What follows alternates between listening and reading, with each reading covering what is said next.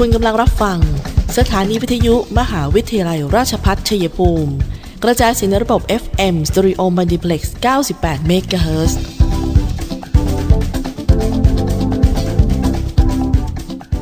ที่นี่ สถานีวิทยุกระจายเสียงเพื่อการศึกษา มหาวิทยาลัยราชพัฒชัยภูมิส่งกระจายเสียงในระบบ FM Stereo Multiplex ความถี่ 98 MHz จากนี้ไป อเชิญท่านติดตามรับฟังรายการ คุยกันบ่ายสองโมงดำเนินรายการโดยธนทรชัยวงศ์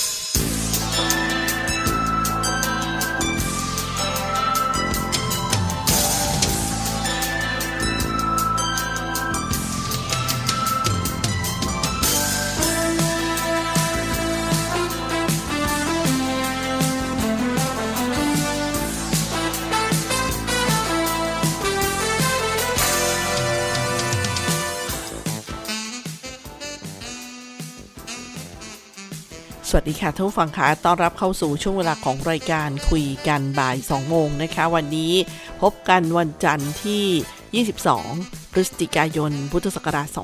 2564 ค่ะ ดิฉัน ตุกธนาธรทำหน้าที่ดำเนินรายการ FM 98 MHz สถานีวิทยุ มหาวิทยาลัยราชภัฏชัยภูมินะคะ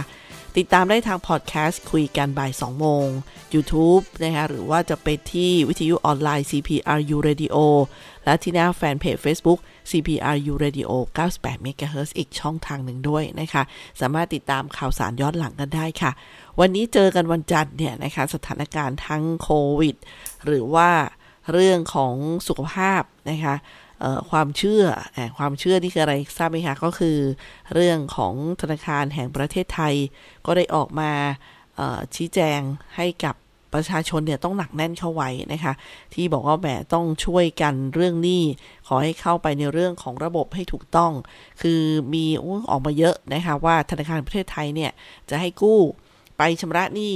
แล้วก็ผ่อนเพียงเดือนละ 400 กว่าบาทอะไรเนี่ยบอกไม่ใช่ไม่เป็นความจริงนะคะ อย่าไปกรอกข้อมูล ให้เขานำข้อมูลของเราเนี่ยไปใช้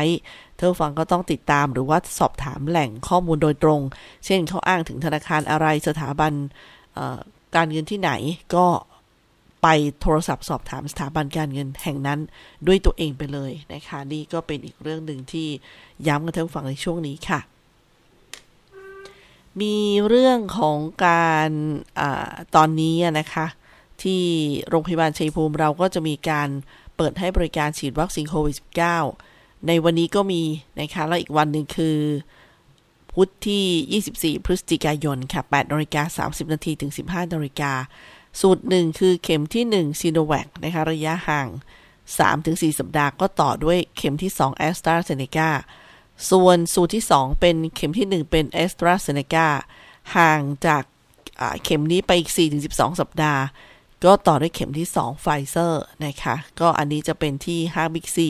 ซูเปอร์เซ็นเตอร์ชัยภูมิค่ะ ให้บริการแบบ walk-in นะคะ ไม่ต้องลงทะเบียนล่วงหน้าเลย ถือบัตรประชาชนไปเลยนะคะ 22 วันนี้ก็มี แล้วก็พรุ่งนี้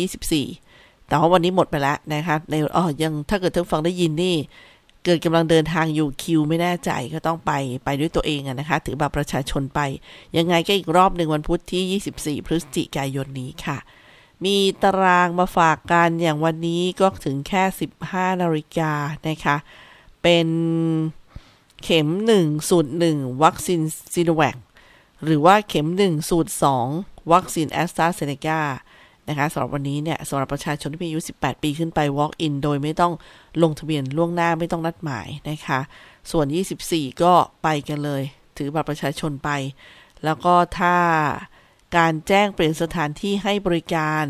จากโรบินสันนี่มาเป็นห้างสับสินค้าบิ๊กซีนะคะท่านผู้ฟังคะมีคำเตือนอันหนึ่งที่บอกว่า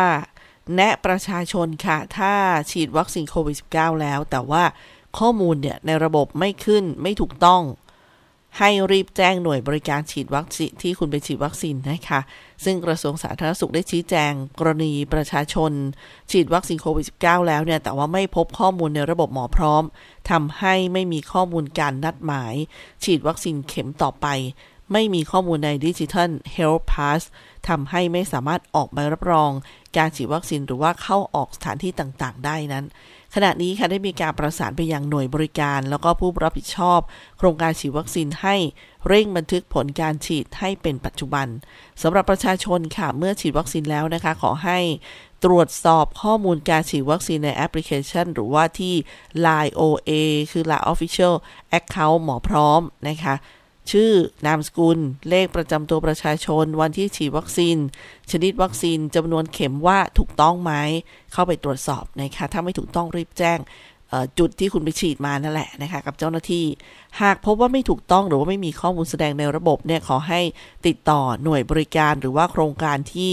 ลงทะเบียนเข้ารับการฉีดวัคซีนค่ะ ทั้งนี้นะคะได้สั่งการให้ทุกจังหวัดเนี่ยเปิดศูนย์รับเรื่อง หรือว่า call center เพื่อลงข้อมูลสำหรับผู้ที่ไม่มีข้อมูลในระบบหมอพร้อม หรือว่าแก้ไขข้อมูลที่ไม่ถูกต้อง ส่วนพื้นที่กรุงเทพสามารถติดต่อได้ที่สถานีกลางบางซื่อ หรือที่หน่วยบริการที่กรุงเทพกำหนดขึ้นค่ะ อันนี้ก็ให้ติดตามกันด่วนนะคะ ไปเช็คซิว่าแอปเนี่ยถูกต้องไหม ช่วงแรกทักทายกันตามนี้นะคะ เดี๋ยวช่วงหน้ามีเรื่องมาคุยกัน ทั้งประเด็นของคลินิกแก้หนี้ที่เขามีการขยายเกณฑ์คุณสมบัติแล้วนะ ตอนนี้แล้วก็สำนักงานกรกตชัยภูมิค่ะ มี ข้อความมีหลักเกณฑ์มาสื่อสารถึงการเลือกตั้งอบตอที่จะถึงนี้นะคะ สักครู่หนึ่งค่ะ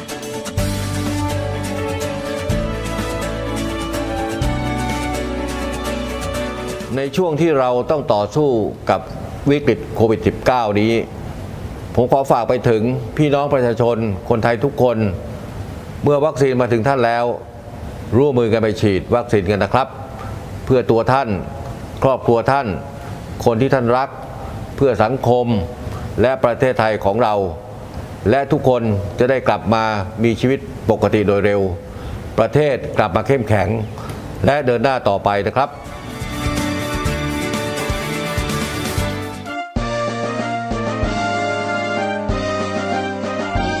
มหาวิทยาลัยราชภัฏชัยภูมิรับสมัครนักศึกษาใหม่ ระดับปริญญาตรี ภาคเรียนที่1ทับ 2565 รอบแฟ้มสะสมผลงาน portfolio จำนวนที่รับสมัครคณะศิลปศาสตร์และวิทยาศาสตร์ สาขาวิชาวิทยาการคอมพิวเตอร์รับ 60 คน สาธารณสุขชุมชนรับ 60 คน ศิลปะและการออกแบบรับ 40 คน นวัตกรรมอาหารสร้างสรรค์และโภชนาการรับ 60 คน การจัดการสุขภาพผู้สูงอายุรับ 30 คน คณะพยาบาลศาสตร์รับ 25 คน คณะรัฐศาสตร์ รัฐประศาสนศาสตร์รับ 80 คน รัฐศาสตร์รับ 80 คน นิติศาสตร์รับ 50 คน สหวิทยาการเพื่อการพัฒนาท้องถิ่นรับ 50 คน คณะบริหารธุรกิจ สาขาวิชาการท่องเที่ยวและบริการรับ 30 คน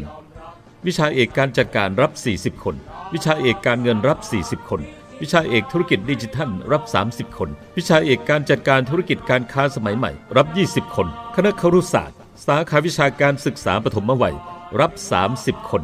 คณิตศาสตร์รับ 30 คน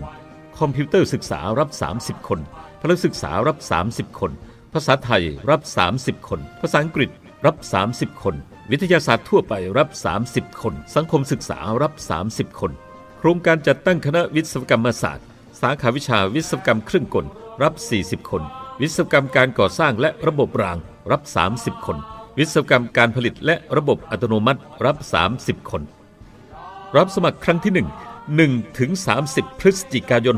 64 ประกาศรายชื่อผู้มีสิทธิสัมภาษณ์ 7 ธันวาคม 64 สอบสัมภาษณ์ 11 ธันวาคม 64 ประกาศผลผู้ผ่านการสอบ 15 ธันวาคม 64 ยืนยันสิทธิ์7-8กุมภาพันธ์ 65 ในระบบ TCAS สละสิทธิ์ 9 กุมภาพันธ์ 65 ในระบบ TCAS ประกาศผลผู้ผ่านการคัดเลือก 11 กุมภาพันธ์ 65 รายงานตัว 25 ธันวาคม 64 รับสมัครครั้งที่ 1 วันที่1ถึง30 พฤศจิกายน 2564 ครั้งที่ 2 1 ธันวาคม 2564 ถึง 19 มกราคม 2565 โทรศัพท์ 044 815 120 หรือที่เว็บไซต์ cpru.ac.th ยิ่งวันยิ่งเพียงใครราชพัฒชัยภูมิคุณเขาที่หอมล้อมดุจสั่งสอนให้เราอ่อนโยน ประดูต้นตั้งตรงให้มันคง เปิดรับสมัครแล้ว โรงเรียนสาธิตมหาวิทยาลัยราชพัฒชัยภูมิแผนกประถมศึกษา รับป .1 อายุ 5 ปี 6 เดือนขึ้นไป รับป .2 อายุ 6 ปี 6 เดือนขึ้นไป และจบการศึกษาระดับป .1 แล้ว จัดการเรียนการสอนด้วยระบบการเรียน 3 ภาษา ภาษาอังกฤษ ภาษาไทย ภาษาจีน เรียนภาษาอังกฤษกับครูชาวต่างชาติเจ้าของภาษา ใช้ภาษาอังกฤษเป็นสื่อการสอนทุกรายวิชายกเว้นภาษาไทย และสังคมศึกษา ระบบพี่เลี้ยงหนึ่งต่อหนึ่งเรียนกีฬากอล์ฟติดต่อสอบถามได้ที่โรงเรียนสาธิตมหาวิทยาลัย ราชพัฒชัยภูมิ แผนกประถมศึกษา โทรศัพท์ 093 561 1465 086 246 4641 และ 081 360 0062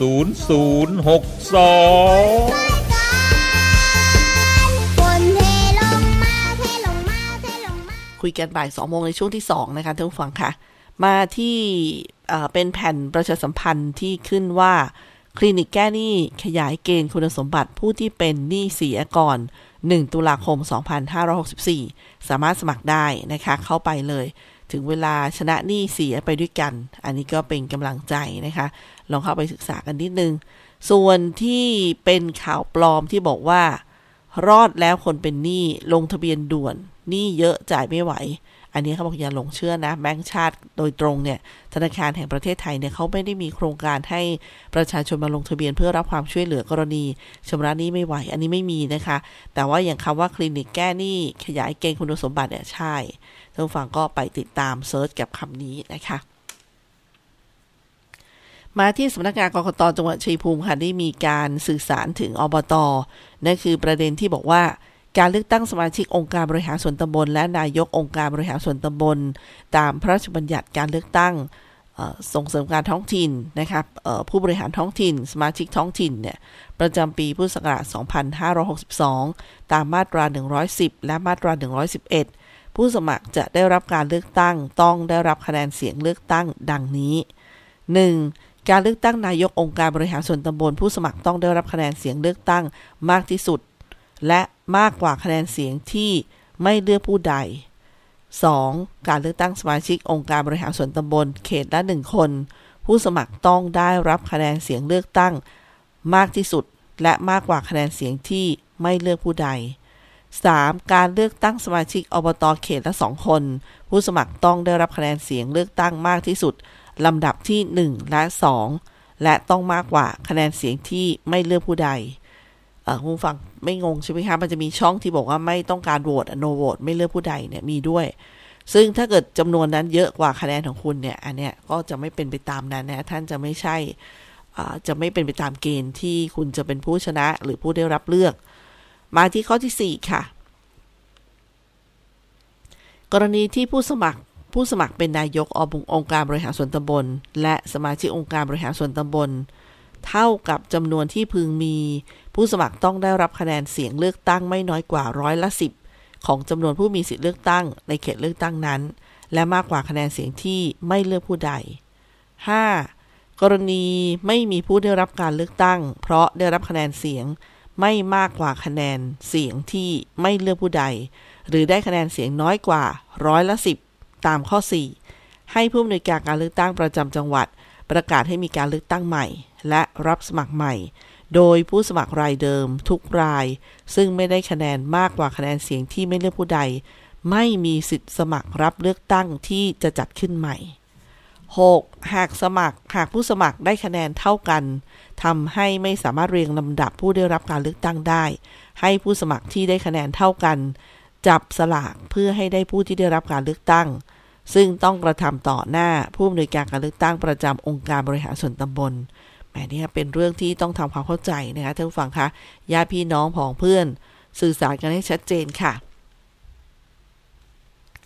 มาต่อกันที่ข่าวเพื่อชาวเกษตรกรนะคะเป็นประเด็นของปศุสัตว์ที่บอกว่าเรื่องของอการทำถูกต้องตามอำนาจหน้าที่และกฎหมายประเด็นค่าธรรมเนียม เขตปลอดภาษี หารือทุกฝ่ายคำนึงถึงผลกระทบทุกมิติ โปร่งใสตรวจสอบได้นะคะอันนี้คือท่านปศุสัตว์อธิบดีกรมปศุสัตว์บอกนะคะนายสัตวแพทย์สรวิทย์ธานีโตค่ะ อธิบดีกรมปศุสัตว์ได้กล่าวว่า ตามที่มีการนำเสนอข่าวกรณี กรมปศุสัตว์ละเลย การปฏิบัติหน้าที่หรือปฏิบัติหน้าที่ล่าช้าเกินสมควรตามนโยบายของรัฐบาล เกี่ยวกับส่งเสริมการค้าและการลงทุน และการอำนวยความสะดวกในการประกอบกิจการ อันเป็นปัจจัยสำคัญต่อการพัฒนาขีดความสามารถ ในการแข่งขันของประเทศตามประมวลกฎหมายอาญามาตรา 157 กรณีสร้างเงื่อนไข ให้ผู้นำส่งออกผลิตภัณฑ์สัตว์ ในเขตปลอดอากปลอดอากร ต้องไปขออนุญาตทำให้เป็นภาระเป็นปัญหาลูกประสักต่อผู้ประกอบการ ที่จะต้องเพิ่มภาระค่าใช้จ่าย ค่าธรรมเนียม และเสียเวลาไปกับการตรวจนั้น กรมปศุสัตว์ขอชี้แจงว่ากรมปศุสัตว์เป็นหน่วยงานที่รับผิดชอบในด้านสุขภาพสัตว์ ด้านอาหารปลอดภัย การส่งเสริมและสนับสนุน เกษตรกร และผู้ประกอบการในด้านต่างๆ และให้บริการเพื่ออำนวยความสะดวกด้านการค้า ด้านวิจัยงานวิชาการ ได้คำนึงและเห็นถึงความสำคัญด้านการส่งเสริม และการลงทุน การประกอบกิจการนำเข้า และส่งออกสินค้าปศุสัตว์มาโดยตลอด ตามพระราชบัญญัติโรคระบาดสัตว์พุทธศักราช 2558 มีวัตถุประสงค์ในการป้องกันและควบคุมโรคระบาดจากสัตว์ หรือซากสัตว์ เพื่อคุ้มครอง สุขภาพอนามัยของประชาชน ซึ่งเป็นวัตถุประสงค์แตกต่างจากพรบศุลกากร เพื่อประโยชน์ในการดำเนินธุรกิจในพื้นที่เขตปลอดอากร เป็นไปโดยสะดวก รวดเร็ว และมีค่าใช้จ่ายที่น้อยลง โดยแม้จะอยู่ในเขตปลอดอากร แต่เชื้อโรค จากสัตว์ หรือว่าซากสัตว์ ก็มีโอกาสและมีความเสี่ยงในการแพร่กระจายออกไปสู่ภายนอกเขตปลอดอากรได้ ดังนั้นพระราชบัญญัติโรคระบาดสัตว์จึงใช้บังคับแก่กรณี การนำสัตว์หรือซากสัตว์เข้ามาในราชอาณาจักร เพื่อเข้าไปในเขตปลอดอากรด้วย ซึ่งการนำเข้ามาในราชอาณาจักร ซึ่งซากสัตว์ในเขตปลอดอากร ผู้ประกอบการต้องเสียค่าธรรมเนียมใบอนุญาตกิโลกรัมละ 7 บาท ค่าธรรมเนียมใบอนุญาตนำซากสัตว์ออกนอกราชอาณาจักรกิโลกรัมละ 5 บาท นอกจากนี้ได้ยกเว้นค่าธรรมเนียมใบอนุญาตนำผ่านราชอาณาจักรทางอากาศยาน ซึ่งซากสัตว์ กรณีที่ไม่มีการเปิดตรวจตู้สินค้าหรือแบ่งถ่ายโอนสินค้า และยังอยู่ในเขตปลอดอากร จนกระทั่งมีการเปลี่ยนถ่ายอากาศยาน แล้วขนส่งผ่านออกไปนอกราชอาณาจักรภายในระยะเวลาไม่เกิน 48 ชั่วโมง ซึ่งมีผลใช้บังคับตั้งแต่วันที่ 26 ตุลาคม 2564 เป็นต้นมา เพื่อเป็นการลดต้นทุนในการผลิต ให้สามารถแข่งขันกับประเทศอื่น ๆ ได้ในตลาดโลก โดยไม่ส่งผลกระทบต่อต้นทุนและการผลิตปศุสัตว์ภายในประเทศด้วย โดยลดความเสี่ยงต่อการเกิดโรคระบาดและความปลอดภัยด้านอาหาร ตลอดจนสร้างความเชื่อมั่นต่อนานาประเทศ เนื่องจากประเทศไทยเป็นแหล่ง ส่งออกสินค้าปศุสัตว์ไปยังต่างประเทศ และส่งเสริมการค้า และการลงทุนอื่นๆ เช่น การลดค่าธรรมเนียม ใบอนุญาตนำเข้าซึ่งซากสัตว์ในราชอาณาจักร และส่งออกนอกราชอาณาจักรทางอื่น นอกจากอากาศยาน ทั้งนี้ การดำเนินการดังกล่าวเป็นไปตามผู้ตรวจการแผ่นดิน ที่ได้วินิจฉัยทั้งสองครั้งสรุปได้ว่า การปฏิบัติของกรมปศุสัตว์ไม่ถือว่าเป็นการปฏิบัติตามกฎหมาย หรือนอกเหนือหน้าที่และอำนาจตามกฎหมาย และเป็นไปตามความเห็นของคณะกรรมการกฤษฎีกา ในด้านการส่งเสริมและการลงทุน การประกอบกิจการนำเข้าและส่งออกสินค้าปศุสัตว์ ที่มีความเห็นว่าการยกเว้นมาตรา 152 แห่งพระราชบัญญัติศุลกากร พุทธศักราช 2560 ที่เป็นการอำนวยความสะดวกแก่ผู้ประกอบการในด้านพิธีการศุลกากร ไม่รวมถึงการยกเว้นการควบคุมการนำเข้า มาในราชอาณาจักร ซึ่งสัตว์หรือซากสัตว์ตามพระราชบัญญัติโรคระบาดสัตว์พุทธศักราช 2558 ซึ่งมีวัตถุประสงค์เพื่อคุ้มครองสุขภาพอนามัยของประชาชน ดังนั้นกรมปศุสัตว์จึงถือว่า ได้ดำเนินการตามกฎหมายและอำนาจหน้าที่อย่างถูกต้องแล้ว ซึ่งอธิบดีกรมปศุสัตว์ได้กล่าวเพิ่มเติมค่ะว่า ปัจจุบัน กรมปศุสัตว์อยู่ระหว่างการรวบรวมข้อมูล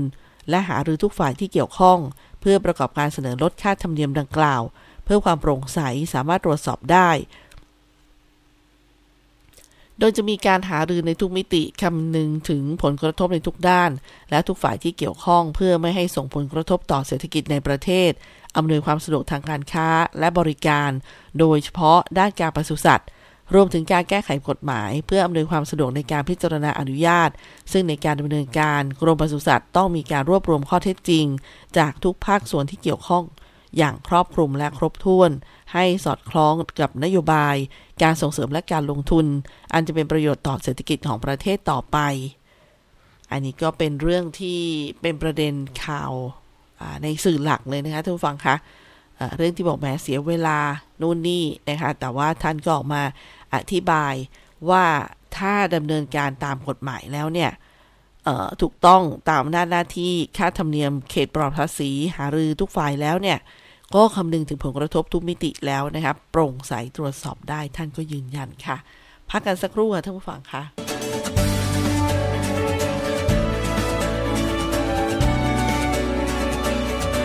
ในช่วงที่เราต้องต่อสู้กับวิกฤตโควิด -19 นี้ ผมขอฝากไปถึงพี่น้องประชาชน คนไทยทุกคน เมื่อวัคซีนมาถึงท่านแล้ว ร่วมมือกันไปฉีดวัคซีนกันนะครับ เพื่อตัวท่าน ครอบครัวท่าน คนที่ท่านรัก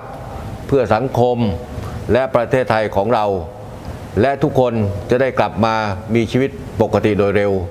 ประเทศกลับมาเข้มแข็ง และเดินหน้าต่อไปนะครับ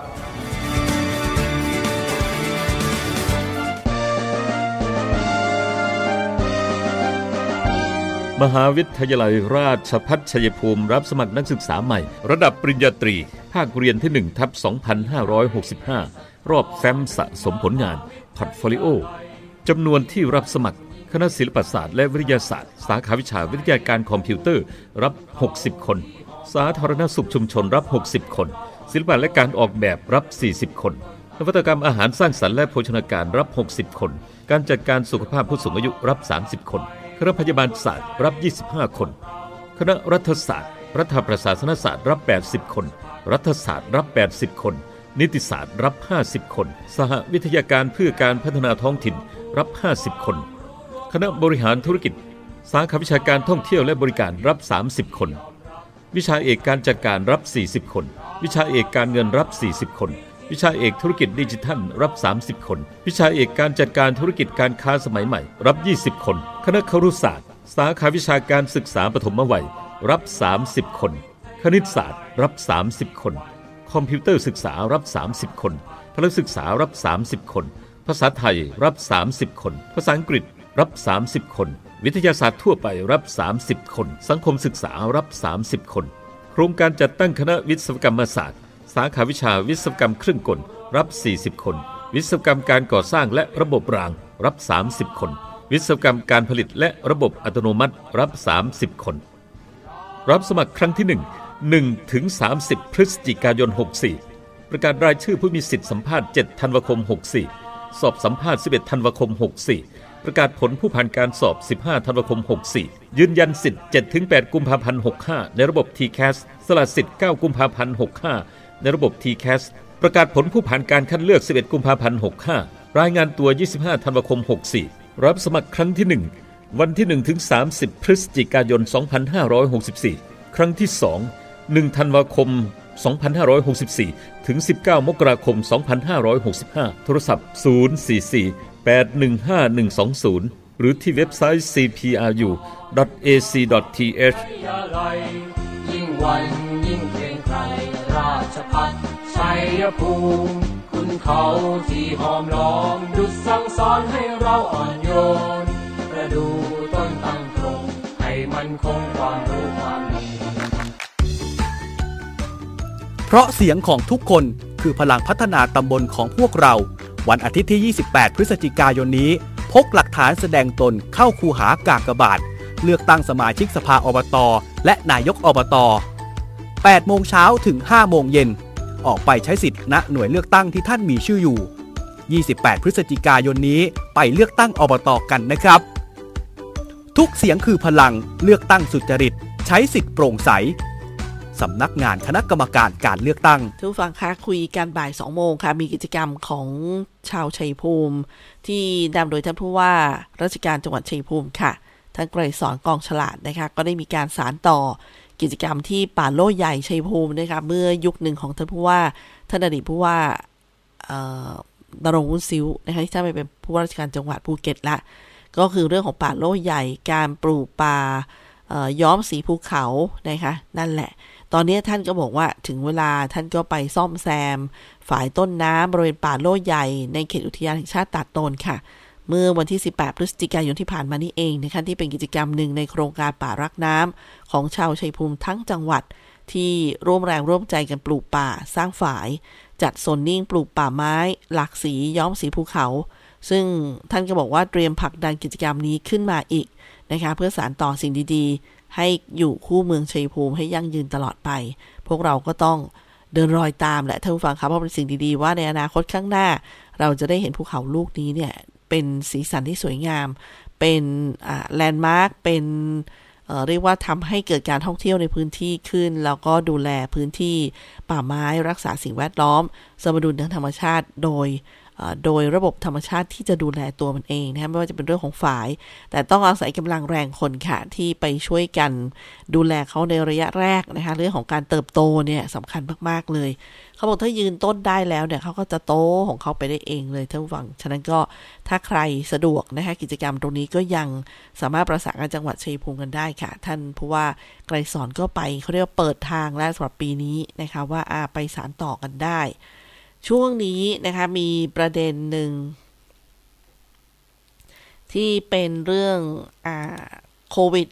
-19 นิดนึงนะคะท่านฟัง เพราะว่าใครๆก็บอกอยู่ในสถานการณ์แบบนี้ ก็อยากฟังข่าวดีเรื่องของวัคซีนที่มีคุณภาพไม่เป็นอันตรายที่แบบคือฟังแล้วสบายใจมั่นใจ แล้วก็รวมไปถึงเรื่องยารักษานะคะ ตอนนี้ก็เป็นทีมนักวิจัยไทยค่ะ ที่ได้มีการ อัปเดตความคืบหน้าวัคซีนโควิดจุลาคอฟ 19 ซึ่งได้เปิดเผยถึงผลทดสอบในมนุษย์ระยะที่ 2 นะคะ ว่ากระตุ้นภูมิดี สู้ไวรัสข้ามสายพันธุ์ จอทดสอบเฟส 3 ปลายปีนะคะ คาดได้ใช้จริงในช่วงปี 2565 ค่ะ อันนี้ก็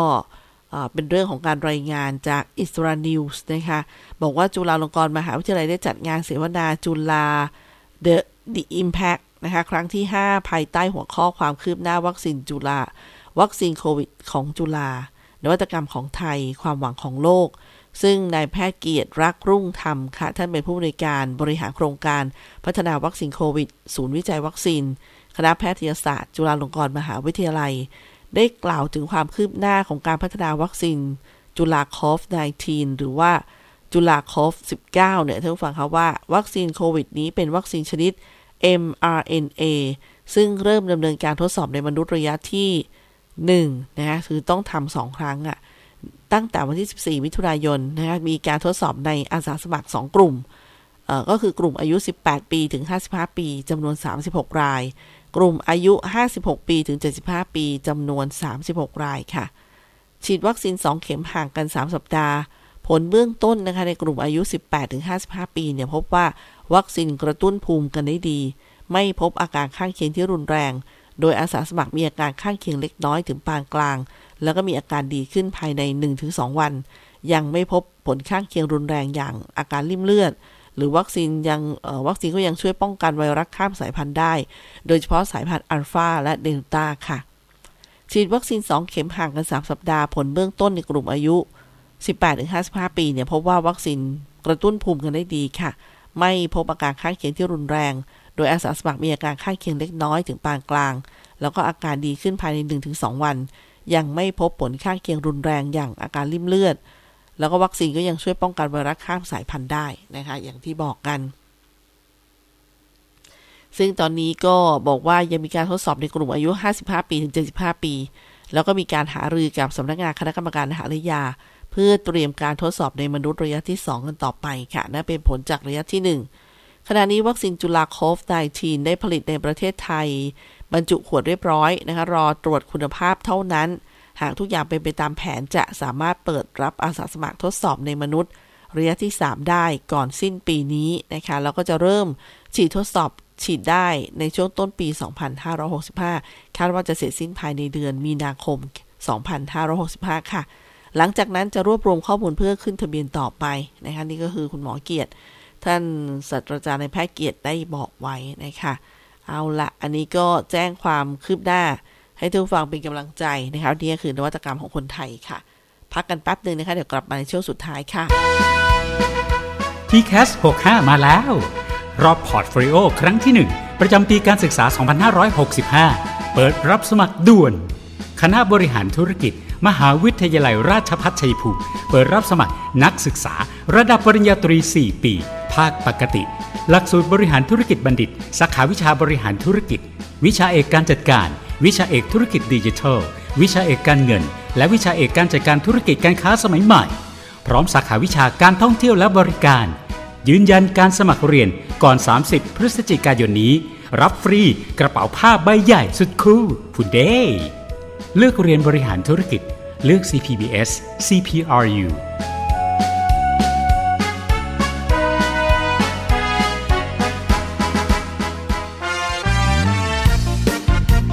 เปิดรับสมัครแล้ว โรงเรียนสาธิตมหาวิทยาลัยราชพัฒชัยภูมิแผนกประถมศึกษา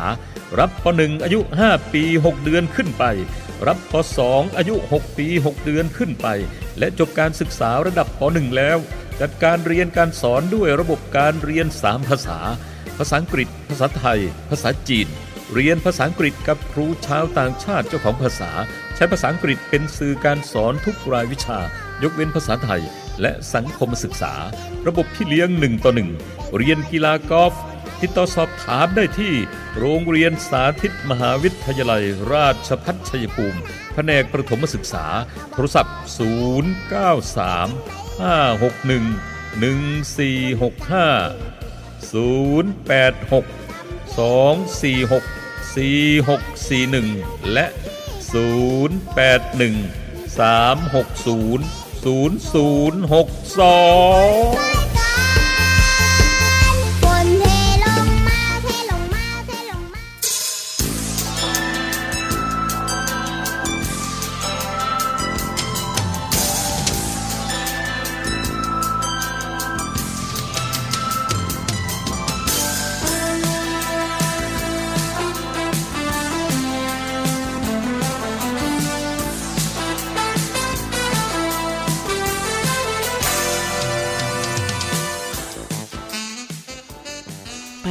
ช่วงท้ายรายการของคุยกันบ่าย2โมงในวันนี้นะคะท่านผู้ฟังคะก็มีเรื่องที่จังหวัดชัยภูมิค่ะ โดยมีการเร่งขับเคลื่อน เพิ่มทักษะอาชีพให้กับนักเรียนที่ไม่ได้เรียนต่อ หลังจบการศึกษาภาคบังคับนะคะให้เขามีทักษะอาชีพสร้างทางเลือก หวังสร้างอนาคตเด็กไทยในฐานะฝีมือแรงงาน ก็ทางด้านท่านปลัดจังหวัดชัยภูมินะคะนายพรเทพ วัชกีกุล เป็นประธานประชุมคณะกรรมการขับเคลื่อน โครงการเพิ่มทักษะด้านอาชีพ ให้กับนักเรียนครอบครัวยากจนที่ไม่ได้เรียนต่อ หลังจบการศึกษาภาคบังคับ ประจำปีการศึกษา 2565 ณ ห้องประชุมอาคารฝึกอบรม สำนักงานพัฒนาฝีมือแรงงานชัยภูมิซึ่งท่านปลัดจังหวัดก็บอกว่าครั้งนี้เนี่ยเป็นการประชุมคณะกรรมการขับเคลื่อน โครงการเพิ่มทักษะด้านอาชีพให้กับนักเรียน ครอบครัวยากจนที่ไม่ได้เรียนต่อนะคะในในสายภาคบังคับ ครั้งที่1ทับ2564 ค่ะ ก็เป็นการประชุมร่วมกับคณะกรรมการขับเคลื่อน ซึ่งก็มีศึกษาธิการจังหวัด ผู้อำนวยการสำนักงานเขตพื้นที่ การศึกษามัธยมศึกษา ผู้อำนวยการสำนักงานเขตพื้นที่การศึกษาประถมศึกษา ท้องถิ่นจังหวัดชัยภูมิ ผู้อำนวยการสำนักงานกศน จังหวัดชัยภูมิ พัฒนาสังคมและความมั่นคงของมนุษย์สวัสดิการและคุ้มครองแรงงานจังหวัด จัดหางานจังหวัดประชาสัมพันธ์จังหวัด ผู้อำนวยการสำนักงานพัฒนาฝีมือแรงงานจังหวัดค่ะ โดยคณะกรรมการก็ร่วมกันพิจารณาถึงหลักสูตร และจำนวนหลักสูตรฝึกอบรม ทักษะด้านอาชีพ ประจำปีงบประมาณ 2565 โดยรายละเอียดขั้นตอนอการรับสิทธิประโยชน์ของนักเรียนนะคะวันประชุมชี้แจงผู้อำนวยการโรงเรียน ครูแนะแนว เกี่ยวกับวัตถุประสงค์ ขั้นตอนการดำเนินงานปฏิทิน โครงการทำงาน การสำรวจและจำแนกนักเรียนกลุ่มเป้าหมาย การสนับสนุนเงินสงเคราะห์ทั้งจังหวัดนะคะมีเป้าหมายที่จะพัฒนา กลุ่มเป้าหมายนี้ประมาณ 20 คน ฝึกหลักสูตร 2 เดือน ที่สำนักงานพัฒนาฝีมือแรงงานจังหวัดชัยภูมิค่ะ หลักสูตรที่เปิดก็คือช่างซ่อม และบำรุงรักษารถจักรยานยนต์ ช่างเครื่องปรับอากาศขนาดเล็ก ช่างตัดเย็บเสื้อผ้า ซึ่งคาดว่าจะกำหนดวันเปิดฝึกอบรมได้ ในวันที่ 19 เมษายนอะน่าจะเป็นปีหน้าแหละท่านผู้ฟังคะโดยจัดขึ้นภายใต้ DMHTT ของกรมควบคุมโรคและกระทรวงสาธารณสุขอย่างเคร่งครัดนะคะนี่ก็เป็นอีกเรื่องหนึ่งรายงานความคืบหน้านะคะที่จะดูแลลูกหลานของเราที่มาจากครอบครัวที่ยังไม่พร้อม แต่เขาจะต้องเป็นกำลังของครอบครัวกำลังของสังคมแล้วก็จะได้ดูแลตัวเองได้นะคะ มาตรงนี้กันต่อกับคลัสเตอร์นะคะปิดท้ายกันนิดนึงเอ่อซึ่งคลัสเตอร์ที่ท่านฟังฟังมาหลายกลุ่มเลยนะครับให้ระมัดระวังตัวให้ไปประเมินเนี่ย ก็คือเมื่อทราบข่าวก็ไปประเมิน อย่างเช่นคลัสเตอร์ที่ร้านเสริมการไฟฟ้านะคะ ก็สรุปเนี่ยนะคะ ก็คืออย่างเช่น 22ถึง24 ไประยองนะคะพอกลับมามาทำงาน แล้วก็ 14เนี่ยผู้ป่วยรายที่ 12,051 มีจะอาการจมูกไม่ได้กลิ่น พอหลังจากนั้นวันที่ 15 ตรวจ ATK พบเชื้อ 17 นะคะ เทศบาลเมืองชัยภูมิออก ACF ตรวจ ATK ประชาชนกลุ่มเสี่ยง ที่ลานจอดรถร้านเสริมเองนะคะ ก็ทั้งหมด 240 ราย ผลไม่พบเชื้อทั้งหมดนะคะ อันนี้ก็แจ้งให้ทราบ แต่ว่าในในระดับทางการเขาก็ต้องให้กักตัวแล้วก็ดูอาการนะคะ เพื่อเขาเรียกให้สังเกตอาการ แล้วที่สำคัญก็คือต้องมีการตรวจซ้ำนะคะ แต่นี่เบื้องต้นเพื่อให้ท่านฟังได้ สบายใจในระดับหนึ่งแต่ว่าไม่ใช่บอกว่าสบายใจแล้วเหมือนเดิม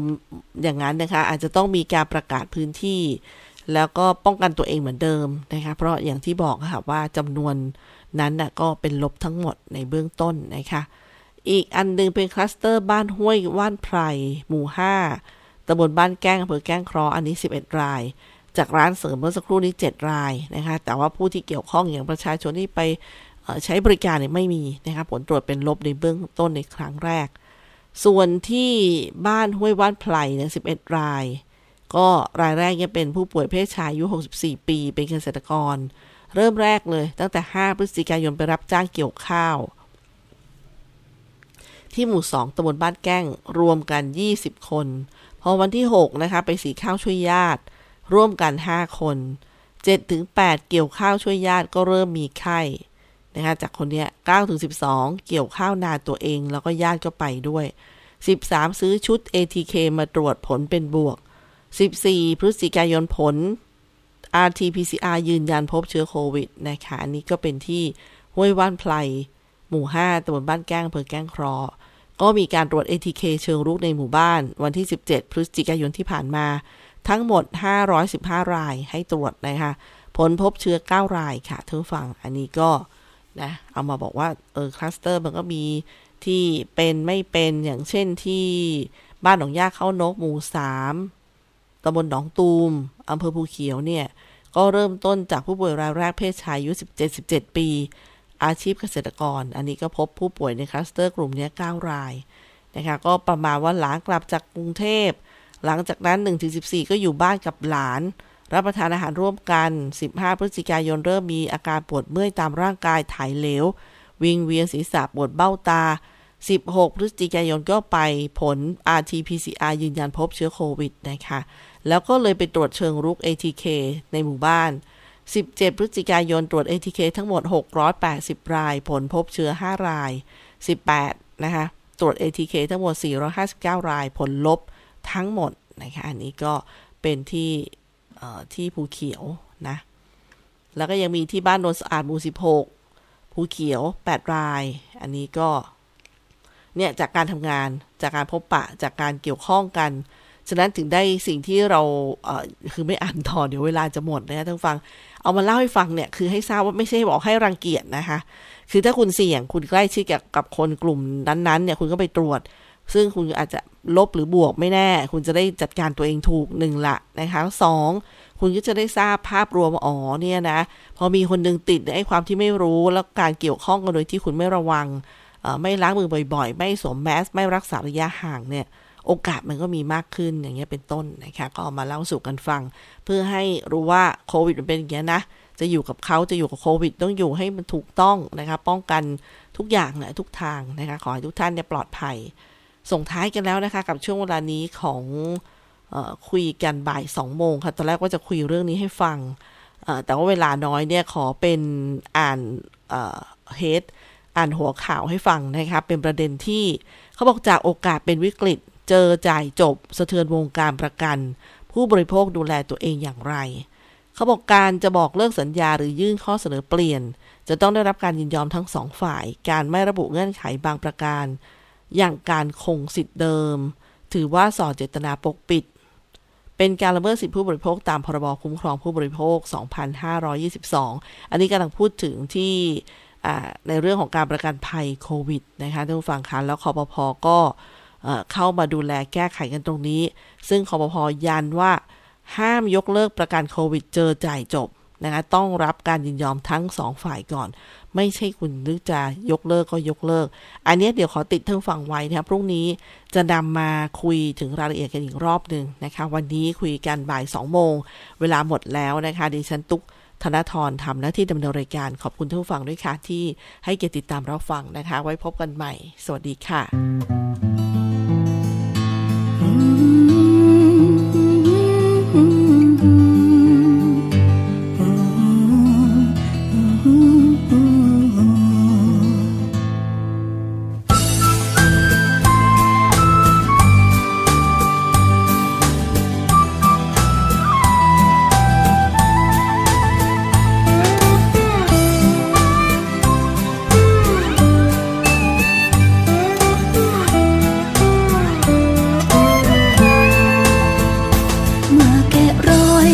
ความคิดถึง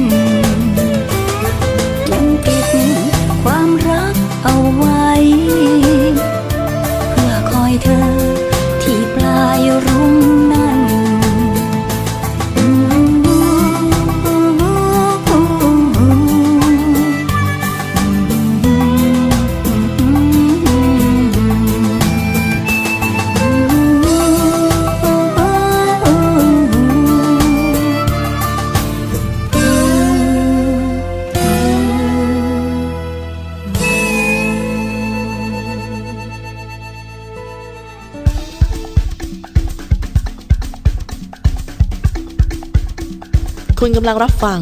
สถานีวิทยุมหาวิทยาลัยราชพัฒชัยภูมิ กระจายสินระบบ FM Stereo Multiplex 98 MHz